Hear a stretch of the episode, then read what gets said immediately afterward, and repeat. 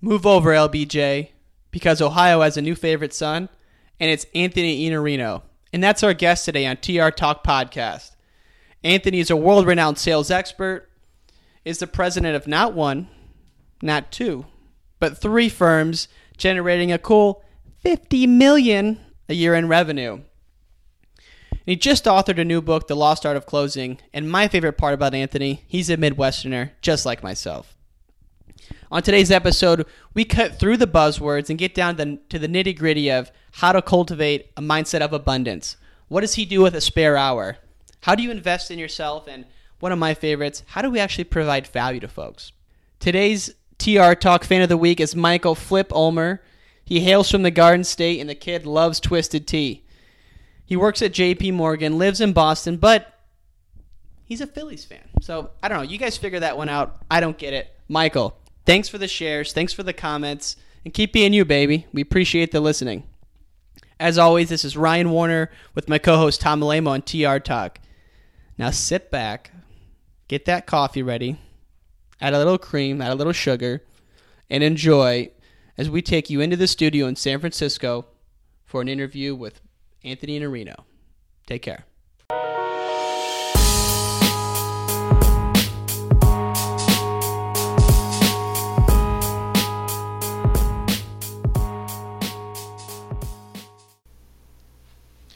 Good morning from the studio here in San Francisco. This is Ryan Warner, joined by my co host Tom Alemo.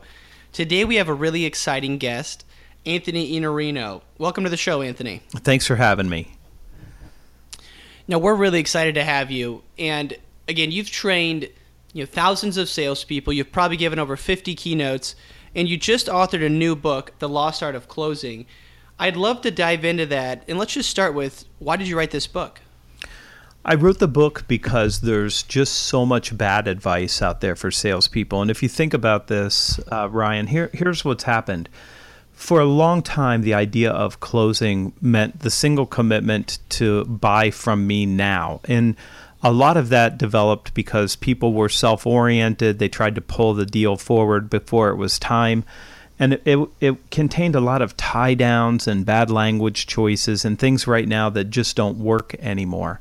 So as B2B sales grew up particularly and as we became more consultative and there's more competition and those behaviors really really started to make it difficult for people to sell effectively and for people to buy effectively too if we're being honest.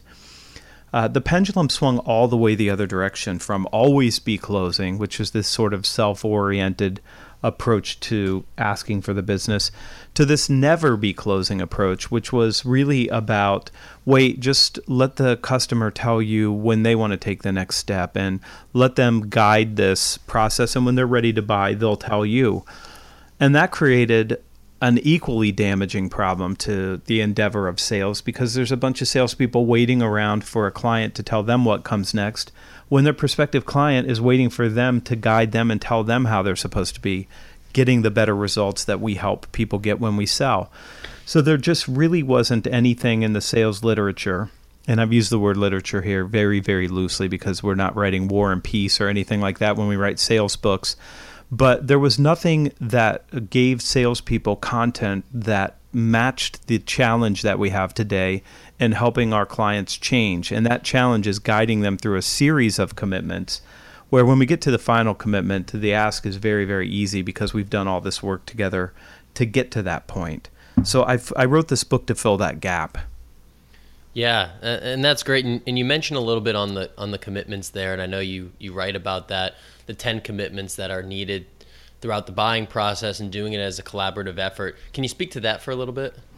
Yeah, you know it's it's interesting because Neil Rackham wrote this in 1988 when he wrote Spin Selling, and the the model situation questions, problem questions, uh, implication questions, and need payoff questions. It's a really good model. It's still powerful, especially the implications part. At the three pages before that, though, Rackham lays out this idea that great salespeople never left a meeting without having what he called an advance, which was some commitment to do something else that moved the deal forward.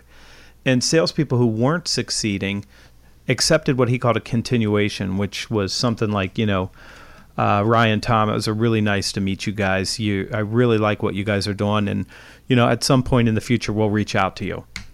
And they left taking that as the next step, which was really no next step at all. Over years of working in sales, uh, I've written a lot of things down, but some of the things that I've written down are what are those advances? What what is the thing that moves the deal forward? And it turns out that there's a handful of them, like the commitment for time, which is what we're asking for when we prospect, and the commitment to explore change. And you know, I know a lot of people think their first visit is about discovering something about the client, but I think it's changed now, and it's more about helping the client discover something about themselves. And so that's changed dramatically. We're now doing more work around collaborating with our clients to build the right solution and building consensus on their teams. And CEB, you uh, know, now part of Gartner, they've written that there's 6.8 people in an average B2B deal, and their new research is going to show that it's a number far greater than that. So what I've done is I've just codified and written down what the advances tend to look like, and there's about 10 of them, and the ninth is the actual ask. So all the things that you do before that are the things that actually get you in position to be able to ask for the business in a way and, and after doing the work that allows a client to say yes. You just hit on something I wanted to ask coming into this, and that's value. My manager talks about it. Almost everyone in sales talks about you have to add value. You have to be a trusted advisor. And when I was first getting into sales, one of the most frustrating things is, yeah, I get that, guys, but how do I add value? How can someone who's 25 in reality provide value to this client? Now, I know there are ways to do that, but for the listeners listeners out there, could you give some examples on this is how you have an opinion that's valued or how you add value to a client? Well, when you're 25, I mean the the general problem that you have is you really don't know anything. And you only need two things to be a trusted advisor. You need trust and you need advice. And uh, you don't have the advice and you just haven't been around long enough. And even if you got an MBA, and you, you left Harvard Business School at 24 with an MBA, it, it just still doesn't mean that you have what I would call situational knowledge. So as, as a young person, you have to educate yourself. I, I will tell you how I did that at a young age is I went to every client that I met with and said, you keep using these words and I don't understand exactly what that means. I mean, I get it, but I don't know how to apply it to your business and how somebody like me should be thinking about it and then they would say, "Oh, well, here, let me teach you this," and then they would explain it to me, and then I would be slightly less dumb leaving every meeting, still plenty dumb, but less dumb. Hmm. and then over time, I would be able to walk in and say, "Listen, a lot of my clients are dealing with throughput issues right now." And it's because the quality of the labor doesn't match the task that they need. Are you struggling with that? And then people will go, Oh, this guy actually knows about throughput. He understands how we're thinking about our business and it turns out that I started to have advice to offer after I started to get the lay of the land and started to get educated. So, what is value is a great question, and it, we could spend hours and hours today talking about what the answer is because for some people, it's economic value. For some people, it's relationship value. For some people, it's a strategic level of value or insight. And for different people, there are different things that they find to be value. But here's what I would tell you to break it down into the simplest terms that we could use to make this actionable. What does that person sitting on the other side of the table from you need right now? So if you show up and they think everything is going wonderful in their world and you have insights that suggest otherwise, then the way that you create value for them is showing them what their future looks like and giving them a vision of what happens if they don't change and why they should start thinking differently now. That would be value for that person if the person you're sitting across from has a very well developed idea about where they need to go and why they need to move, then helping them understand how to make that change. So now the insight shifts from why change to how to change, how to make trade offs, how to get consensus within their team, how to have conversations about risk, how to make a greater investment, then you start to have other things that create value for people. But if you just look through the lens of, I'm going to go sit down with this person and I have some idea of where they are what do I give them so that they can be better off after that meeting than when the meeting started? And here's the things that are not value. If you say, I want to walk in and talk to you about myself and my company and our services, I'm going to show you a slide deck that's got the pictures of our buildings, our footprint all across America, and all the logos of businesses like yours that we've won uh, I promise you they don't see that as value. You know, it's too self oriented. It's not about them. We're really trying to serve other people. And in the book, you, if you've read it, you know I've, I've written this a, a half a dozen times. Selling isn't something that we're trying to do to someone. It's something that we're doing for someone and with someone. And so when you just start thinking about how do I create value for that person, it gets a lot easier. Yeah, that and that's great. And uh, just to, to reiterate that, you, you're not selling to someone, you're selling with someone and for someone, and that's that's a great quote. Um, and so you you mentioned a few times, um, you know, what do they do right now? Um, you talk about change. You you write about it quite a bit, and I know that's really a key a key agent for you. And, and you even put on on your LinkedIn, Anthony, um, that your greatest strength is in getting others to build consensus around what must change and identify the resources within themselves that drive positive results. I'd love for you to just speak to that a little bit and, and around both organizational and personal change and, and how you can drive that within someone. Well, driving it in, inside someone means first, you know, there's a there's a lot of things that you can do, but you have to develop an awareness uh, around why change in the first place. And I think that's the part that a lot of us skip over in sales. We go in and say we have a better mousetrap, and they go, you know what? I already have a mousetrap. Yeah, but my mousetrap is better. Yeah, but it's still a mousetrap, and I have one. And and unless you can get above that and say your mousetrap's a really good mousetrap, and it, it worked until 2018 after 2018, you're going to need to start looking at your mousetrap in a whole different way. I, have got to give them the awareness that they have to change. And then I have to start explaining to them, both in positive and negative consequences, uh, why they have to change now. And this is probably the number one question I get from salespeople is, how do I m- make my client change or how do I compel them to change? You have to help them understand why they need to change, and you have to typically tie it to things that they already care deeply about. So you've got to find a way to do that. When it comes to personal change, you know, I think that uh, for most of us, we know that we're capable of better results. And we have to find someone who can help give us the awareness of what we have to change. And I think for most of us, uh, we need accountability. We, we need somebody who that will we can meet with who will hold us accountable for what I called in the first book, me management, the commitments that we make to ourselves. And we say, I want to be something different. I want to do something different. I want to have something different. I want to make a greater contribution. Okay, well, then you have to become the person who's capable of doing all of those things. And that means you have to change. But for a lot of us, I, I think personal accountability is probably the biggest struggle.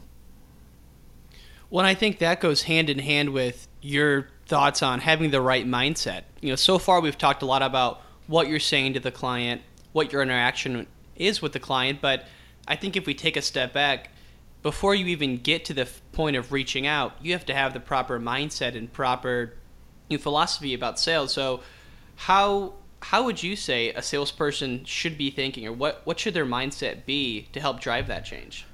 Well, that's the first half of the whole uh, first book. I mean, I, I, think that the mindset of uh, of uh, optimism, positive, future oriented, empowered to to make a difference is critical. I think being other oriented and caring about other people is critical.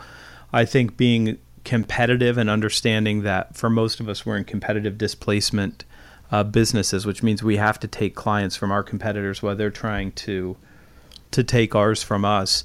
I, I think those kinds of things, resourcefulness, initiative, accountability, all of those things end up making you someone that's worth doing business with. And I think that that's probably the most important thing of anything I've written is to understand who you are matters more than what you do. And you say you want to be a trusted advisor. Well, if that's what you want to be, and if you want to be consultative, you have to be that person you can't say i mean I, I, look on linkedin and i see people who call themselves trusted advisors and it's like well you don't get to call yourself that. You know, all you get to do is behave that way and then other people will decide whether you're a trusted advisor or not by trusting you with their business and with with help so it's not something that we can bestow upon ourselves. You have to have all these attributes and i think that the, there's a, a certain set of competencies in the mindset that matter as much as anything that we can have in the skill set. So you can be really good at closing and really good at prospecting and still not be the kind of person that people want to buy from. And it, it's that's the first thing is you've got to get you right. Yeah, that and that's awesome, and and I couldn't agree more that um, you know success lies between the ears, and, and it's all in Yeah. your head. And um, so so what's something that you know you're clearly someone that um, you know has a lot of those traits that that you had mentioned the optimism empathy you know being competitive resourcefulness etc um, but let's say you know hey sales is a lonely game and there's ups and downs and let's say you're you're having a bad quarter anthony you're having a bad month. You know what are you telling yourself or what are some tricks that you've used to kind of keep positive and stay on the right mindset and turn things around I, I don't have a lot of trouble personally staying positive. So I, I would tell you for me, it's really easy because I am so future oriented. I'm wired that way. And that's that's just DNA and genetics that I'm wired that way. I've always been that way. I always think that there's a way out of this. There's something that can be improved. There's a way to get a better result. But I would tell you it is it is worth thinking about what you say to yourself, your self-talk. So if you say I'm in a slump, I don't know how to get out of this slump. I don't think that I'm going to be able to get out of this slump before the end of the quarter. I'm not sure if I'm going to make my number. Your brain will accept all of those things as true. And there's nothing more powerful than taking action. So if you're in a slump, if you're struggling, I would tell you probably the best advice I could give you would be to go on a negativity fast. Just get all negativity out of your life and start listening to Les Brown and Brian Tracy and Stephen Covey and Anthony Robbins and just start pouring in positive, empowering thoughts because you have to change your inner critic and the person who is telling you, look, you can't do anything from here to your inner coach, somebody who's going to say, listen, we got this. There's a lot of actions that we can take. And ultimately, if you're in a slump, you're going to need to take massive action. And as soon as you start taking massive action, one, not only do you produce better results, even if it's not right away, you feel better because you've empowered yourself to act. And when you sit and you wallow and you have bad self talk, you're disempowering yourself and not taking action. And the more you disempower yourself, and the the longer it takes for you to take those actions, you sort of end up in a in a downward spiral instead of an upward spiral. So I I think it matters what you take in. Turn off Facebook, turn off the news. Don't buy any of the nonsense that's being sold to you as uh, as your reality, and take in positive thinking because ultimately you can be and do and have and contribute whatever you want. Well, it also comes down to thinking about what you want to happen, not what you don't want to happen. Right? If you're thinking about, I didn't hit my number, I don't feel good about that meeting, I'm not going to close that sale, that's what's going to materialize itself. And before we move on from this topic, one of the things that you wrote that's had the biggest impact on me, Anthony, is this abundance mindset, a mindset of abundance. And just that word, for whatever reason, really resonated with me. And so I just wanted to add that in. Anything you'd add to that or how you came up with that, that abundance mindset thought? I, I grew up with massive scarcity, and uh, I, I grew up with massive scarcity and uncertainty, and uh, it took me until in deep into my 30s to recognize how much abundance there really is. When you think about it, the universe is nothing but abundance, and I think we live in, in a worldwide economy of something like 120 trillion dollars. I mean, I can't, I, I can, I, it's hard to describe what a trillion is, but I'll give you the best number I can give you a trillion seconds ago was almost 40,000 years ago. That's how long a trillion seconds was. So when you start thinking about an economy that's measured in 120 trillion dollars, I mean there's nothing but abundance. And in every single area of our, our world, there's nothing but abundance. It's just not equally distributed. Mm. And and that's the challenge. And I would tell you there are some people who need a lot to be happy, and there are some people who can be happy with very little. And I've been happy with both of those. But I think that when you look around and say, is there enough? There's plenty. You just have to decide what part of it you're willing to work for to have and, and what's going to make you happy. And it could be different for, for each of us. But the, the fact of the matter is, when you look and you study, there is really no scarcity. And it's particularly because the human animal that we are uh, is infinitely resourceful. And even when we have no resources, we still have our resourcefulness. And that comes with uh, absolutely no limitations. Creativity doesn't have any boundaries, imagination has no boundaries. I want to transition real quick to the rapid fire after you know just one more question here. Sure. My, the fav- my favorite post that you've ever written on your blog is what can someone do in an hour? And it's you know you list off maybe I don't know a dozen or two dozen things. Uh, you know you can write a handwritten thank you. You can you know reach out to your dream client. You can you know spend time with you know you get coffee with uh, you know, a family member, whatever it is. But it's like get out of your email, get out of doing things that aren't going to move you forward, get off of Facebook. Um, can you just speak to what inspired that post? And we're going to link that because I, I absolutely love that that writing.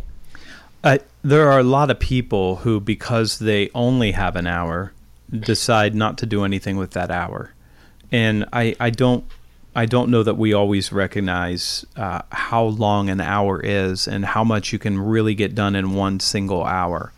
And if you if you want to be super productive, I mean, if you get up one hour earlier than you get up now, I mean, you have time to go to the gym. You have time to have breakfast with your family. You have time to write for for me, I can probably write 1,200 words in an hour. Um, I, I think there's so many things that you can do, and then people sit and let an hour tick by without actually accomplishing anything when they could have accomplished some of the things that they say, I wish I had time for. So, what, what inspired me to write that was just uh, the observation on people sitting waiting for something when they have a full hour, they have plenty of time. And it doesn't sound like a lot of time, but when you realize what you can do in that, I mean, if you if you think about over the course of a year getting up an hour earlier, that's 365 hours. What could you do in 365 hours?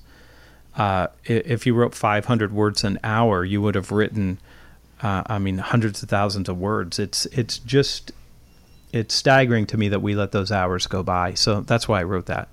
It resonated with both of us, and it's all about that compound interest, right? Compound interest in yourself. Yeah. You do an hour today, an hour tomorrow for the next year, where will you be? So it stacks. It does. Love the post. So to Tom's point, let's dive into the rapid fire, and these are just a couple quick hitting questions. I want to start with, what is your morning routine like? I normally get up at 4:30. Um, there are days where I will sleep later than that if I was up later than that. Like this week, my son had his opening of his play, and I didn't get home until 10:30, so I slept until 6 the next morning because on 7 hours I'm the Dalai Lama and on 5 hours I'm Adolf Hitler. So the amount of sleep matters a lot. And I I tend to write first thing in the morning and I tend to do uh, meditations and affirmations in the morning and I will do those at other times of the day too. A lot of times I can meditate in the afternoon uh, even if it's for 10 or 20 minutes, it's it's good. And then typically I work out uh, in the morning before I start my day. So the 4:30 start time is what allows me to get all those things done in the morning before I actually start my work day. And, and I the the shift for me happened uh, about eight years ago when I realized that if you get up early, you get a really the time that you need to yourself to do all the things that you want to do before the world starts making demands of you well, we're certainly early birds here in San Francisco. Tom and I are, and I want to drill in just real quick on the meditation piece. What? How long do you meditate? Do you use any apps to help you? I don't. I don't use any apps, but I have used Headspace, which I like uh, a great deal. And I think if you're new to meditation, actually having a guided meditation is super helpful. Um, I I do. Uh, a, a form of uh, Zen meditation and mindfulness meditation with coaching from from people who have spent decades meditating. So mine is now um, eyes mostly open and mostly focused for about 30 minutes on on uh, some sort of a what's called a hwadu or a koan and and it, it's a challenge that sort of gets you out of your your conscious mind and into something else. But 30 minutes twice a day is what I shoot for. And for those folks who think they don't have time to do that, Anthony Iannarino does it 60 minutes a day. Ray Dalio does it 40 minutes a day. Phil Jackson does it an hour a day. Start making some time to meditate and, and just get in, get in tune with yourself. Well, you know the old saying, right? If you don't have an hour to meditate, meditate for two hours. Absolutely. That, that's awesome. Um, so, Anthony, you also talk a little bit uh, in your writing about you know investing in yourself, and I think that's a bit of a, a buzzword that folks our age hear a lot, and there's so many different ways that you could possibly do it. Is it a conference? Is it you know finding a mentor? Is it you know just reading a ton of books? What's one uh, favorite way that that you've invested in yourself over the years? All, all of the above. I mean, I, I've had a lot of years in college and education. I know there's a there's a lot of people out saying that college is a waste of time if you want to be an entrepreneur. It's not true. I mean, an, anything that's going to give you a greater insight to to human beings and the the big trends of history is worth your time and attention, and it's worth investing in. And still, the math is still uh, greatly in favor of an education. Uh, if you spend uh, $125,000 on your education, as a man, you will on average make $600,000 more uh, over the course of your life. So, still a good ROI on that. Conferences are great, books are great. Uh, online programs are great. I still have and do all of those. I would tell you my favorite method for self improvement in the way I invest in myself now has changed dramatically. And I'll give you just two sort of thoughts on this.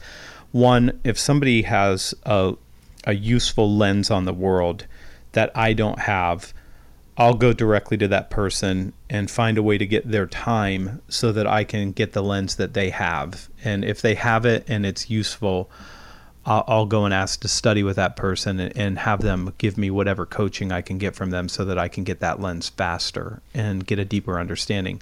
The second thing I would tell you is that I have massively slowed down my reading.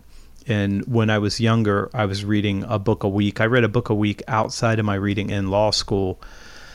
And uh, I wanted to just gain knowledge and it, it, was gaining knowledge. But what what happens over time is you realize that the investment that you put into a book is what dictates the return. So if you read a book very quickly and you don't have a plan for acting on what you're reading, you might as well not read the book. So I, I've slowed my reading to about a book a month instead of a book a week, but I'm drinking a lot deeper from whatever it is that I've decided. So I would tell you if you want to think about your your development, you want to think of it as a longer term plan, and you really want to think about um, where do I invest my time and my energy, not just my money. Mm-hmm. And while we're on that book theme, what's one book you would give to someone? Doesn't have to be sales related, but some book that you think has a just a profound influence on your life and that you would you want to give to someone. Uh, oh, I'm I'm limited to one book. One book. Oh, it's tough. I know.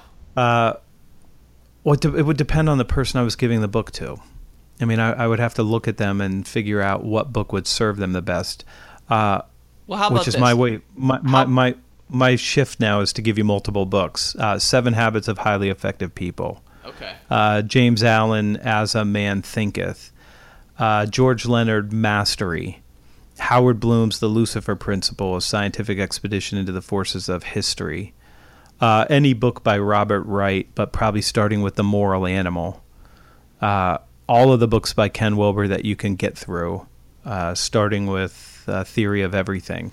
Uh, I would it, it, would depend on who the person was, but I think that there are some books, and again we're back to lenses, mm-hmm. that give you a different view of the world than the one you have and i think that's where growth comes from is where you see things through different eyes. So i tend to look for things like that. And you mentioned ray dalio.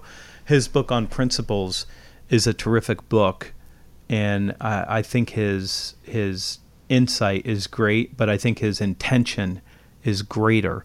And his intention is for you to figure out what your principles are which makes it an extremely powerful blueprint for thinking that way that's that's great, and I think we're going to be uh, hitting up Amazon with, with some of these recommendations after the after the call here. Um, and so last last question here from me on the rapid fire.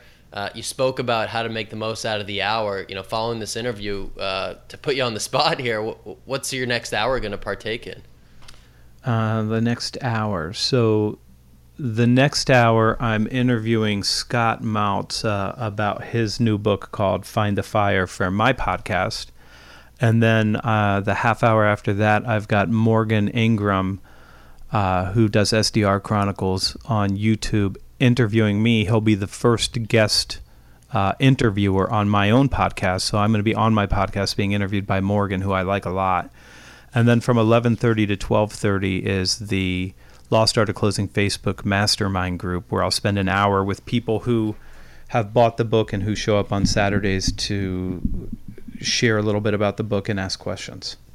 That that's awesome, and, and folks, this is taking place on a Saturday. Just so everyone's aware, the the man is on a mission. He's on a grind, and and you know can't can't respect that enough. So and love that you're you know you have that all planned out. So look, Anthony, this has been awesome. One last thing for you here. Um, you know, any last thoughts for the audience, and then also where can we where can we find you on social media? I mean, I, I, I, think the, the the last thought's probably back where we started. You know, if you're if you want to be more and do more and have more, you know, contribute more. Go go find a way to make a difference. That's probably the best uh, the best thing. Be somebody who can make that difference. To find me, you go to thesalesblog.com. Uh, there's a little social button that says follow at the top, and I'll connect with you on LinkedIn, Twitter, wherever it makes sense. There it is, folks. Well, Anthony, thank you so much. It's been a pleasure, and we hope to have you on, have you on again real soon. Thanks uh, again. Uh, thanks for having me.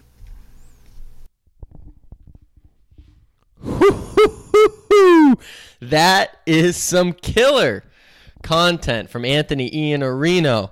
Please, folks, show this man some love. Link in with him. Hit him on Twitter. Buy his new book. Uh, we both read it. It's incredible. Uh, and, and, you know he's got a sales blog uh, called The Sales Blog, rightfully so. Um, otherwise, we're loving all the support that we get. Please, please, if you found any value, the one thing that we could really use uh, are some iTunes reviews. Uh, tell your friends, tell your brothers, tell your sisters, tell a stranger on the street about us. We'd love to hear from you. Uh, so you can reach out to us on social, on email. We'd love to hear from you guys. Uh, we got some more guests in the hopper that are absolute fire coming in October, November, December. Everyone's lined up, so we're looking forward to it. Have a great rest of the day, y'all.